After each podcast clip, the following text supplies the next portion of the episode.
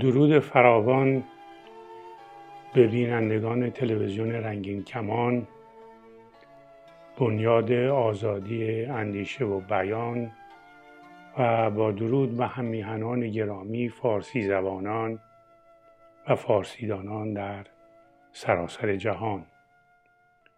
در بخش چهاردهم صدای سخن عشق من منوچهر دقوی بیات با همراهی بانو دکتر زهرا شمس یداللهی و آقای دکتر حسن مکارمی درباره اندیشمند و سخنسرای بزرگ فارسی زبان حافظ شیرازی با شما سخن خواهیم گفت. در این بخش من غزل 271 از دیوان حافظ دکتر خانلری را به شیوه رندان برای شما بازخوانی می کنم. دوستداران خاجه شیراز می توانند بررسی گسترده تری از این غزل را بر روی تارنمای رنگین کمان بخوانند. خاجه شیراز آگاهانه و رندانه سروده های روشنگرانه خود رو در گنجینه های تو در توگ ها پیچیده و به گنجور روزگار سپرده تا اندیشگران آگاه با گذشت روزگار رازهای آن را بگشایند من بر این باورم که با پدید آمدن فرمانروایی دین باوران و فقیهان در روزگار ما کار بازخانی حافظ به شیوه رندان صد چندان آسانتر شده است. پنجاه و چند سال پیش یعنی در خرداد 1342 که فتنه خمینی آغاز شد روزخانها و دین باوران بیازار می نمودن. شاید در آن روزگار سروده های حافظ برای مردم ما تنها سرودهای بزمی و عاشقانه به شمار می رفت. اما امروز با آنچه ولایت فقیه آخوندها و دین باوران بر سر مردم ما آوردهاند آسانتر می‌توان پذیرفت که سروده های حافظ با زندگی روزانه مردم ما پیوند داشته. انسان دوستانه و اجتماعی بوده و سراسر رهنمودهای داهیانه زندگی زمینی است. سرودهای او با همه شیرینی و شیوایی سرشار از نکوهش و نیشخند به نادانی و خرافه هاست.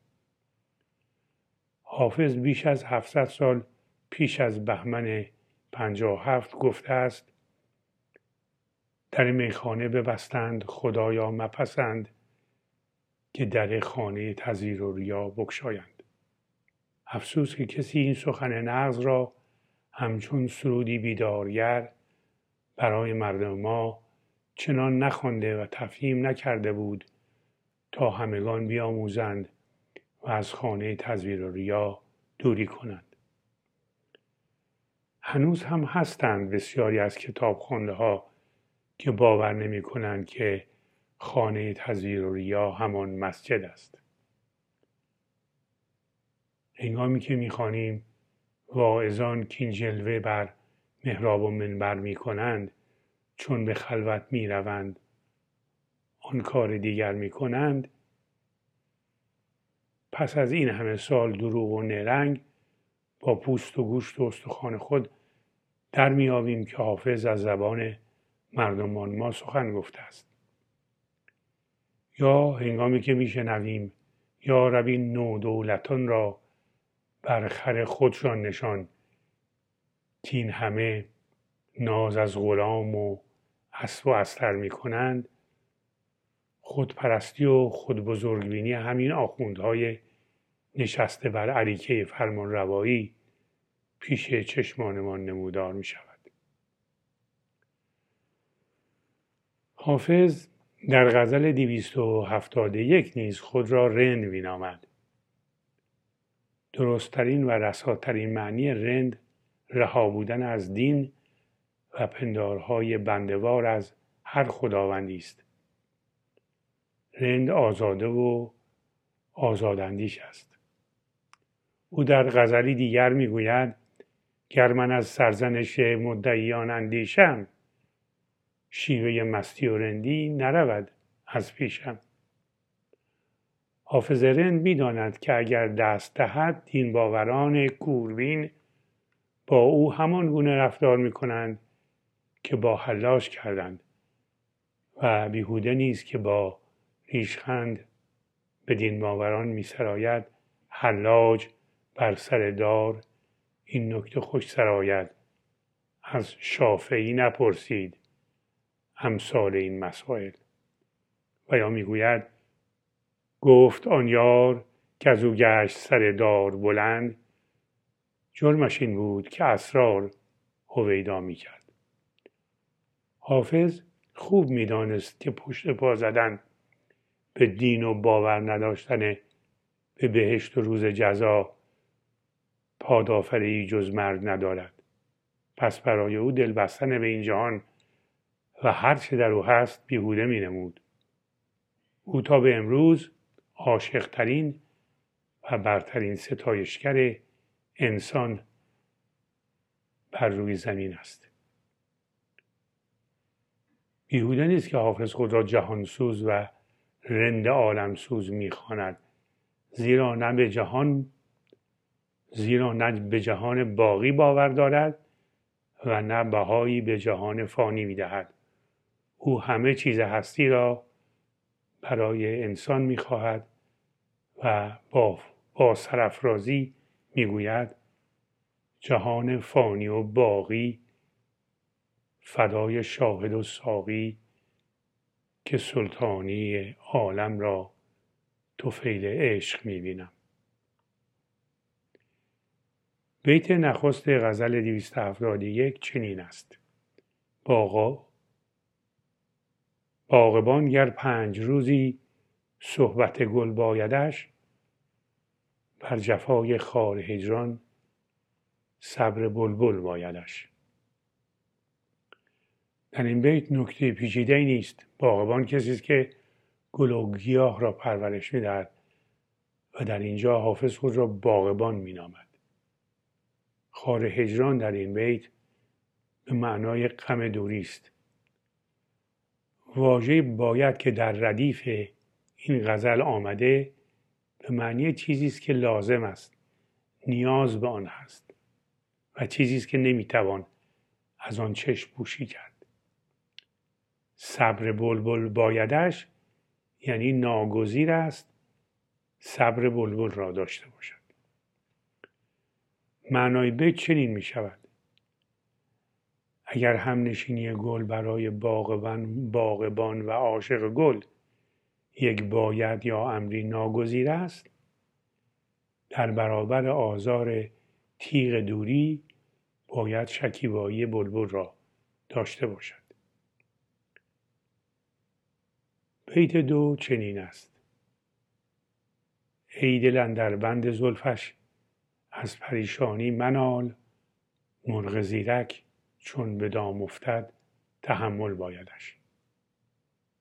ای دل که در بند زلف پریشان یار گرفتار شده ای از پریشانی کار خود و از پریشانی زلف یار ناله مکن زیرا مرغ زیرک هنگامی که در بند گرفتار می شود باید بردبار باشد. در بیت سوم می‌خوانیم با چنین زلف و رخش بادا نظربازی حرام هر که روی یاسمین و جعد سنبل بایدش. در این بیت واژگان نظربازی در خور ژرفاندیشی است. نظربازی یعنی با نگاه عشق ورزیدن به پدیده های جهان و درباره آنها تحمل کردن.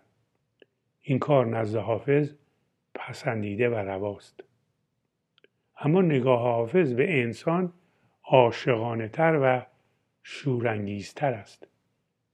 می‌گوید کمال دلبری و حسن در نظربازی است. به شیوه نظر از نادران دوران باش البته نگاه دیده چشم عین نگریستن و مانند اینها نیز در ارتباط با همین مفهوم نظر در سروده های وی به کار گرفته شده است. هر کس که دید روی تو بوسید چشم من. کاری که کرد دیده من بی نظر نکرد.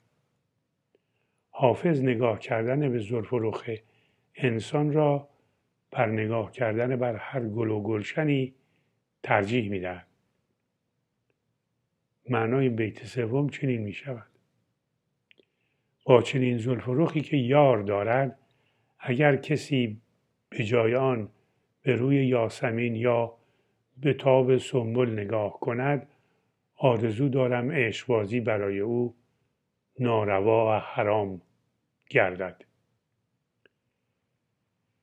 در بیت چهارم می‌گوید رند عالمسوز را با مسلحت بینی چه کار؟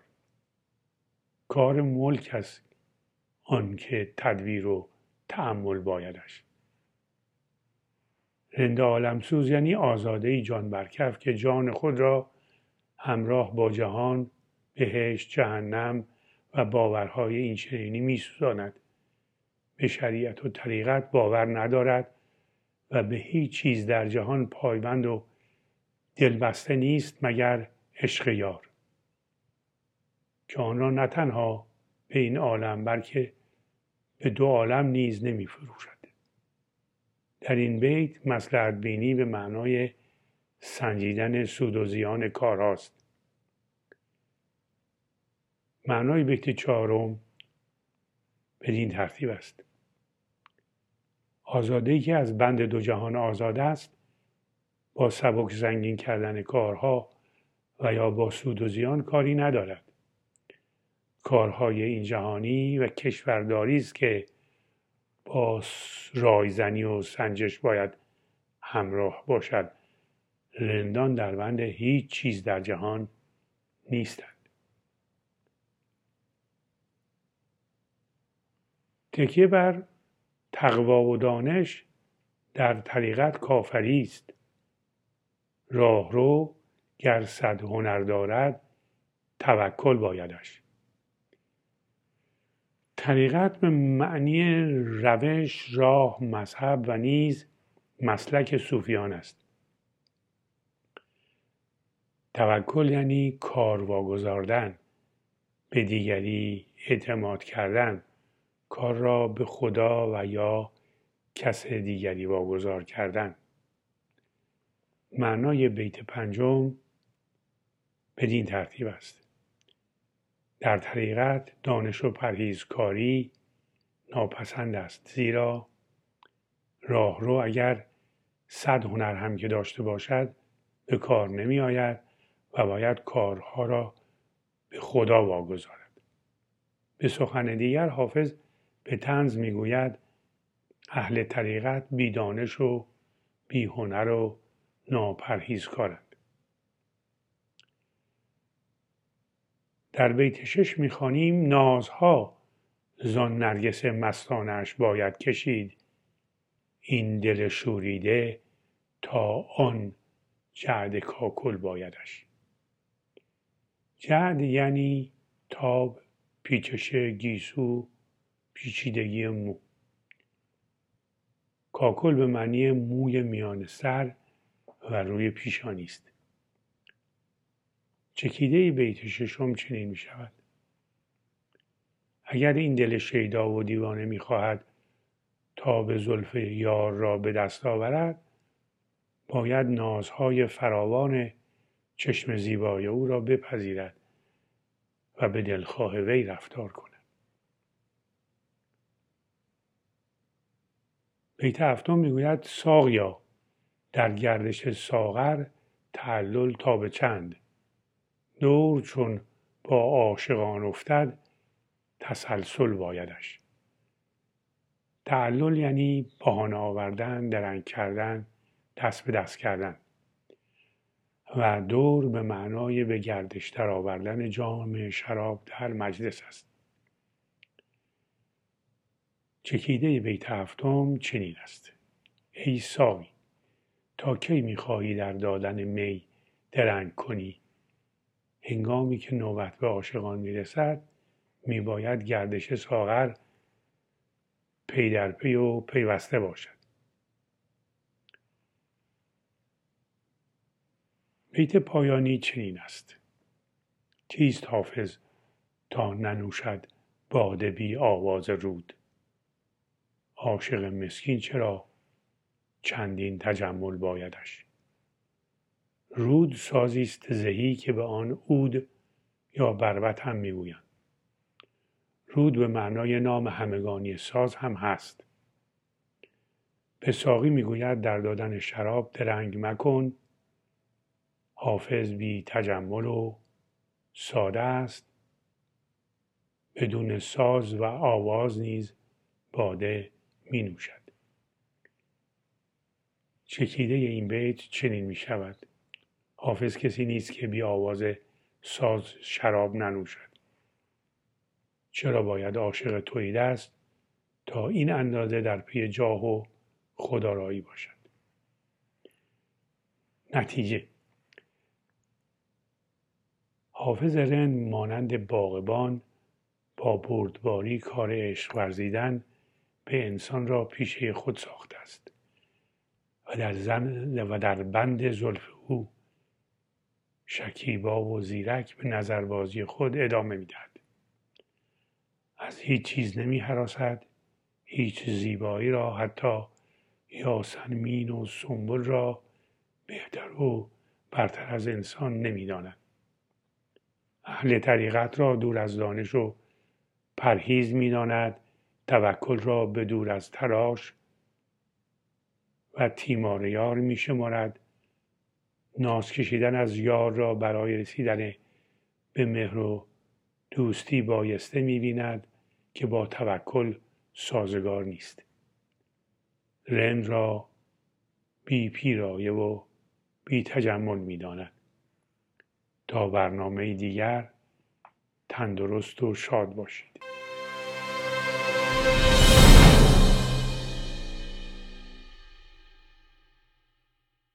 سلامی چوبوی خوش آشنایی بر آن مردم دیده روشنایی. و سلام بر حافظ دوستان و بینندگان محترم تلویزیون رنگین کمان بنیاد آزادی اندیشه و بیان.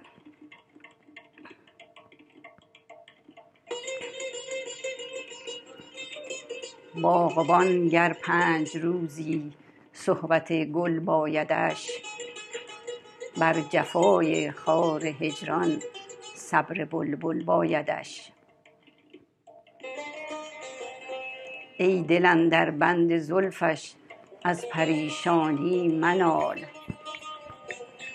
مرغ زیرک چون به دام افتد تحمل بایدش.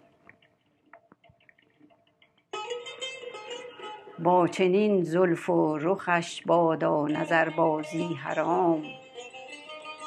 هر که روی یاسمین و جعد سنبل بایدش.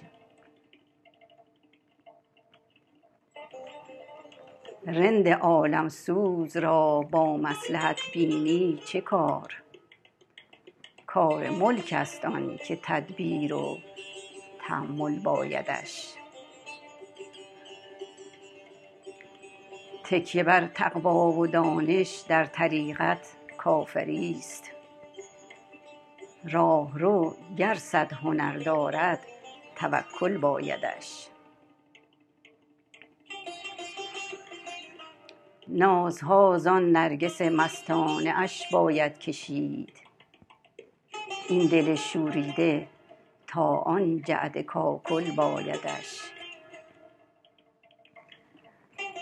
ساقیا در گردش ساغر تعلل تا به چند. دور چون با عاشقان افتد تسلسل بایدش. کیست حافظ تا ننوشد باده بی آواز رود؟ عاشق مسکین چرا چندین تجمل بایدش؟ امروز از بانوی سخن میگم که رباعیات حافظ و خیام رو به زبان فرانسه برگردانده. در تمام دوره ها زنانی بودند که شیفته ادبیات فارسی شدند و در جهت شناساندن اون به جامعه جهانی خدمات شایسته ای کردند. بانو کرپانتیه از جمله این بانوان هست که دست به ترجمه رباعیات حافظ و همچنین رباعیات خیام می‌زنه و اون رو در سال 1921 به چاپ میرسونه. این کتاب در 300 نسخه به چاپ می‌رسه که برای اون دوره رقمی قابل توجه بوده و حاکی از موفقیت این اثر هست. نسخه که من از اون استفاده کردم نسخه 176 مین هست. خانم کرپانتی رباعیات خیام رو از روی ترجمه فیتزجرالد و رباعیات حافظ رو از روی اقتباس شاعرانه کرامنر بینگ که اون هم به انگلیسی بوده انجام داده. مقدمه نویس این ترجمه که خودش رو با علائم اختصاری BL معرفی می‌کنه می نویسه که عمر خیام عمرش رو صرف شعر و مطالعه علوم و ستاره شناسی کرده و جزوه جبرش در سال 1851 به زبان فرانسه ترجمه شده. او اضافه می‌کنه که خیام شاعری به ظاهر عارف و در واقع رندی هست که کفر رو با عرفان در هم میآمیزه و ذهن او نماینده ذهن آزادی خواهی ایرانی در زیر سلطه دوگماتیسم اسلامی هستش. گفته های کفرآمیز او هم زیر پوشش گمراه کننده عرفانی نهان شده. کرپانتیه اضافه می‌کنه که در هیچ یک از ادبیات اروپایی نمی‌توان از اثری نام برد که نه تنها مذهب بلکه تمام باور اخلاقی با چنین هنر ظریف و تلخی نفش شده باشه. او ادامه میده که خیام اولین شاعر زمان خودشه که افکار عمیقی رو مطرح می‌کنه و علم و شعر رو در هم میآمیزه. اما درباره حافظ او خلاصه ای از زندگی و آثار او ارائه میده و میگه حافظ فیلسوف و شاعر هست و وطن پرسترین و محبوبترین شاعر ایرانیه که سرودهاش از زیباترین و جذابترین غزلهای فارسی به شمار میاد. به نظر بیل عظمت و بزرگی حافظ مربوط به اینه که افکار بسیاری در شعر او به طور فشرده وجود داره و این باعث میشه که گاهی اشعارش مبهم به نظر بیاد. کرپانتیه میگه این اشعار که سرشار از تفکرات گوناگون اصیل و با شکوه هستند با سبک فوقالعاده و لطیفی سروده شدن. در مقدمه این اثر می‌خونیم که این پارسیان هزاره گذشته از برخی از وارثان خود به ما نزدیکترند و به یقین در روح ما نسیم, نسیم بیداری میدمن آنچنان که پژواک سخن اونها در فریادهای دوران ما باز شنیده میشه. تا اونجا که ما می‌دونیم این اولین باره که یک خانوم دست به ترجمه اشعاری از حافظ می‌زنه و همینطور اولین باریه که کسی رباعیات حافظ رو به زبان فرانسه برمیگردونه. پیش از این تنها به ترجمه غزلها علاقه نشون داده می‌شد زیرا شهرت حافظ خصوصا به دلیل غزلهاش بوده. در ضمن باید اضافه بکنیم که رباعیات حافظ رو در تمام دست نوشته ها و دیوان ها نمی‌تونیم پیدا بکنیم. اکثر نسخه های دیوان در برگیرنده همه سروده ها و نوشته های حافظ نیستند و اون چی که از حافظ به جا مونده نوشته های پراکنده که در دست مردمان همدوره حافظ بوده. به علاوه تعداد رباعیات هم همیشه در نسخه های گوناگون یکی نیستش. کرپانتی ترجمه 65 ربایی رو میده و انتصاب همه اون ربایی ها به حافظ با تردید همراهه زیرا ما تنها 63 ربایی رو در نسخه مورد استفاده من یعنی نسخه خانلری پیدا کردم. تعداد رباعیات در دیوان حافظ قزوینی 42 در دیوان انجوی شیرازی 41 هست. و مسعود فرزاد هم در کتاب حافظ گزارشی از نیمه راه 41 ربایی رو به حافظ نسبت میده. در این کار ترجمه خانم کرپانتیه پروژه و طرح کارش رو معرفی نمی‌کنه. و او هنگام ترجمه شماره ربایی رم نمیده و حتی نمیگه که مترجم انگلیسی از چه نسخه و یا دستنوشته ای برای ترجمهش استفاده کرده. چون او شماره ربایی ترجمه شده رو ننوشته پیدا کردن ربایی به زبون فارسی برای خواننده ها مشکل میشه. کرپانتی ربایی ها رو به صورت چهار پاره ترجمه کرده و کوشیده با سبک روانی معادل های اون رو در زبون خودش پیدا بکنه و این کار رو بدون اینکه از مفهوم خیلی دور بشه انجام داده. معادل های داده شده هم قابل فهم هستن و برای فرانسویان دور از ذهن نیستن. و مواردی که از مفهوم متن توی ترجمه هاش دور شده باشه نادر هستن.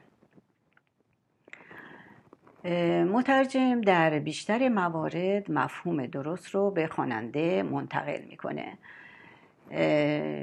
حافظ می‌گوید با می به کنار جوی می باید بود و از غصه کنار جوی می باید بود.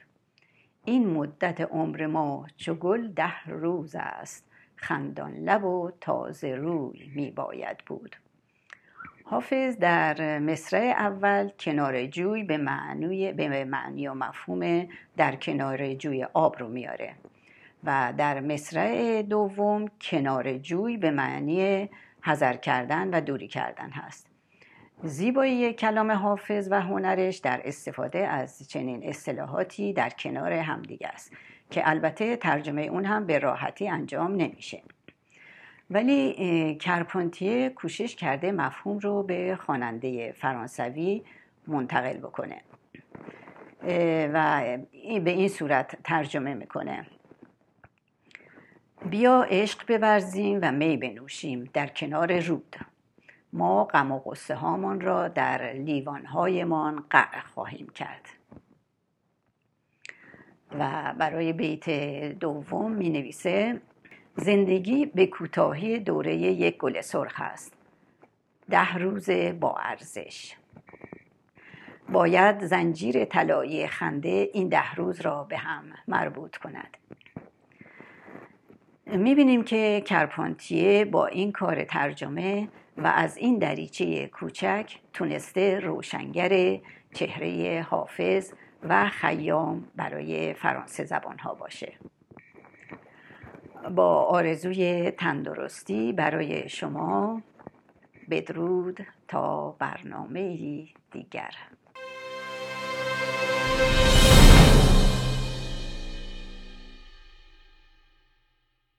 با سلام با عرض گرمترین سلام ها به شیفتگان حافظ بزرگوار نماد واقعی فرهنگ و تمدن ایرانی که همه اساره حرکت چند هزار ساله فرهنگ ایران رو در خود جمع کرد با 500 تا غزل به ما هدیه کرد و چنان خوب و درست و دقیق نگاه کرد که پس از حافظ هم هیچ کس نتونست از تأثیر عمیق حافظ بر او از خودش جلوگیری کنه. یعنی حافظ پیر بلند بالایی است که در اوج قله ایستاده با دورنگری تا انتهای دست فرهنگ پارسی رو نگاه کرده و با یک دست چپش هم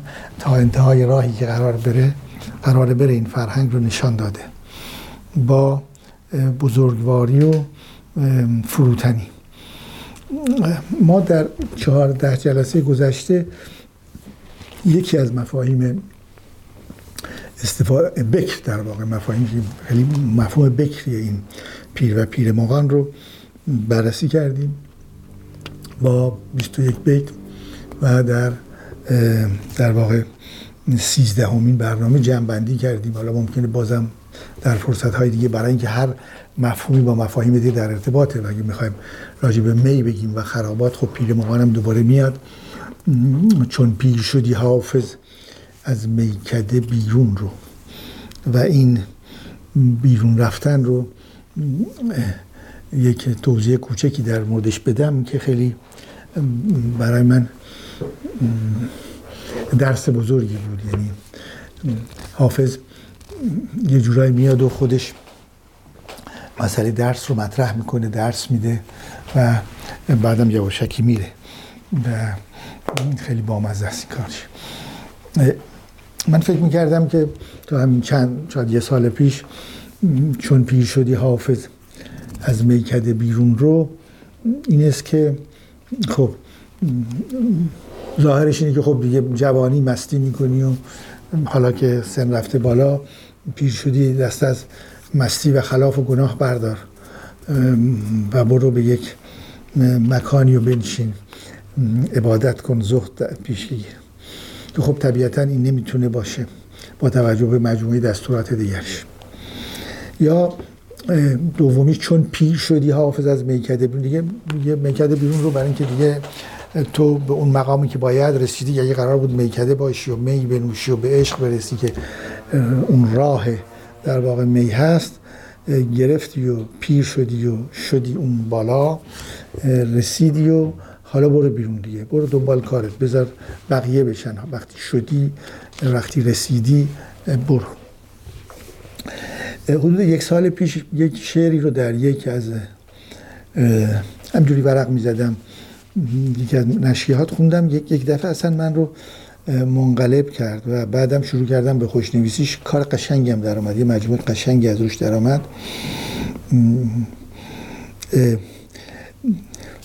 قرارمان فصل انگور. قرارمان فصل انگور. شراب که شدم بیا. تو جام بیا برو من جان. خب وقتی کار می‌کردم روی این بتونم یه composition ی از توش در بیارم که اون احساس درونی رو مطرح بکنه که قرارمان فصل انگور. ولی این بعد شراب که شدم بیا من. نه تنها شراب می نوشم میشم اصلا خود شراب. تو جام بیا من جان. من یک دفعه احساس کردم که این حافظ داره میگه که مثل اینکه با اون دوتا تعریف و شنیدی که کردین درست نیست و درست ترش کن اصلاحش کن. من وقتی میگم چون پیر شدی حافظ از میکده بیرون رو برو بیرون. پیر وقتی میشی که بشی شراب و بری به مردم بگی به بقیه جام بیار من بریزم. یعنی این رفتن به سوی دیگری و شراب شدن برای دیگری است. شراب که شدم بیا. تو جام بیا و رو من جان. من من این شرابم. پیر یعنی همین همین شرابه. از یه طرف دیگه ما برمیگردیم به پیر مغان یعنی همین شرابه. یعنی که همون بحثی که می‌کردیم. یعنی اون جایی که درون ما به اون استفاده از شراب برای رسیدن به عشق می‌رسه. ولی حال در این جلسه مختصر شماره چهارده من خواستم این رو مطرح بکنم که وقتی که در مجموعه آثار حافظ من به دنبال استوره های پارسی گشتم و پیدا کردم و بحث می‌کنم و حالا یه بحثی هم بعدها خواهیم کرد که برخلاف جناب دانشمند بزرگ جناب آقای داریوش آشوری که در واقع در کتابشون من یه نقد مفصلی نوشتم که ایشون نظر دارند که حافظ تحت تاثیر عرفای مکتب خراسان هست. اونها هم انسان شناسی و هستی شناسیشون از قرآن آوردند و من نشون میدم که اساسا نظر علمی درست نیست برای اینکه از نظر علمی هیچ زبانی نمی‌تونه اسطوره از زبان دیگری بگیره. پار ایشون شاعر دری خودش هم میگه من دریم. باید از اسطوره های فارسی و دری حافظ الهام بگیره که گرفته و نمی‌تونه بره سراغ قرآن که اولا قرآن اسطوره نیست دوم که اگر هم باشه اسطوره سامی است و جهان سوم درش نیست دو جهانی است. به اون رو هم اگر فرصت کنیم شاید در چندین برنامه راجع بهش صحبت کنیم. ولی می‌خواستم یه کمی یه کمی اینجا اون چهارده بس شاید کمی سنگین بوده بریم روی این مسئله. اینه که این قسمت جوهر قومی که در واقع در این جوهر اسطوره‌ای که در زبان حتی شعری آمیانه مردم میاد رو می‌خواستم چند مورد بگم. با مورد حرف زدن یه مقدار راحت تره یک سوده است از پور, پور نصیری نجات. نشه دنیای سخن شهریور و مهر 1373 خیلی. اسمش هم هست که پروانه ها و فرشته ها مادرم بیان که شعری سروده باشد با بیانی شاعرانه گفت پروانه ها دوبال فرشته اند با رنگ های سیمین کهربایی. از آن زمان ما حرمت پروانه را بر دل نهادیم و گلها را با پروانه ها نسبتی دادیم. و هر جا گلی با رنگ زرد کهربایی یا نقره دیدیم جای فرشته ها را در آن خالی ندیدیم. امروزه همچنان ما آن کودکیم با ذهن آسمانی. هر جا که می‌بینیم پروانه ای را تا آسمان بر بالهایش می نشینیم اولا مسئله ذهن آسمانی. ذهن آسمانی تقریبا تعریف همون واژه روان در های فارسی است. یعنی ما جایی در ما هست به نام روان برای که روح نداشتیم ما قبل از اسلام. نه واژه‌شو داشتیم نه تعریفشو داشتیم مثلا نبود. روان ما هم جایی بوده در همون جهان سوم هوبرقلیا یا قاره هشتم و اینجا خیلی قشنگ مطرح می‌کنه که ذهن آسمان. این روان اون قسمتی از ماست که در اونجاست و ما می‌خوایم بهش برسیم.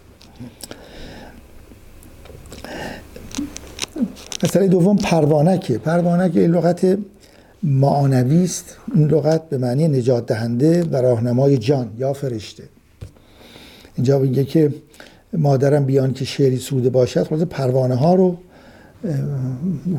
با دوبال با دوبال فرشته نگاه می‌کرد.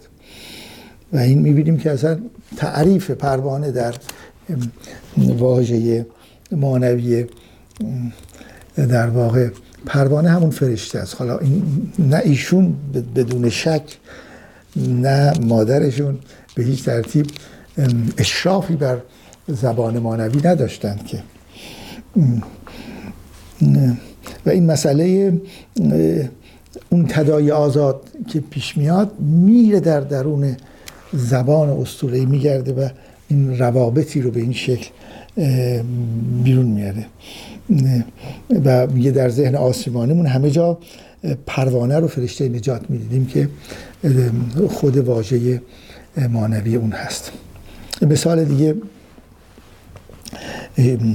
این شعر جناب ابتهاج الف سایه که ترانه بسیار زیبایی شاید زیباترین ترانه فارسی است که تا حالا سروده و خونده شده. حداقل پنج شش نفر با تمام جان این رو خوندند. و می‌بینیم که در این شعر هم حالا خیلی سریع بتونیم نگاش بکنیم. نشدم دفعه دیگه مهم نیست که این چگونه یک یار خیالی پری خیالی یک فرشته ای که هست و نیست. فرشته ای که ساکن همون جهان سومی است که جهانی که هست کوه قاف هست سیمرغ هست. ولی نیست. یعنی ما دسترسی بهش نداریم. هست و نیسته این فضای هست و نیست. جهان سومی فرهنگ ما که این رو جهان در واقع خواب نمای خواب آلود خیال پردازانه میلیون ها شعر ایرانی است. همینجاست. با این یواشاشی خط می‌کنیم ولی خیلی زیباست. شبی که آواز نی تو شنیدم چو آهوی تشنه پی تو دویدم. دوان دوان تا لب چشمه رسیدم. نشانه ای از می و نغمه ندیدم. تو ای پری کجایی که رخ نمی نمایی؟ از آن بهشت پنهان دری نمی گشایی. مثلا مطمئنه که هست ولی هست کجایی؟ قرار باشی. من همه جا پی تو گشتم از مه نشان گرفتم. بوی تو راز گل شنیدم دامن گل از آن گرفتم. دل من سرگشته تو نفسم آغشته تو.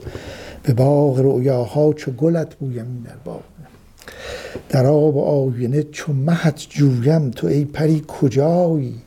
در این شب یلدا از پیت پویم. به خواب و بیداری سخنت گویم. مه و ستاره درد من می‌دانند. که همچو من پی تو سرگردانند یعنی هستی رو میاره توی کار. شبی کنار چشم پیدا شو میان اشک من چو گلوا شو. باز این ادامه شعر حافظه میگم که تمام یار پریرویی که وقتی که برمیخیزند می نشانند وقتی می نشینند برمیخیزانند. آه از همه همه این زیبارویانی که تمامی فضای شعر فارسی رو پر کردند و همیشه نبودند. این, این رو باید خوب بهش نگاه کرد. این نبودن یک نوع عشق رو متحرک می‌کنه و جلو به جلو می‌بره که در مورد عشق متحرک هم در یکی از این جلسات صحبت می‌کنیم. شب و روز همگی خوش.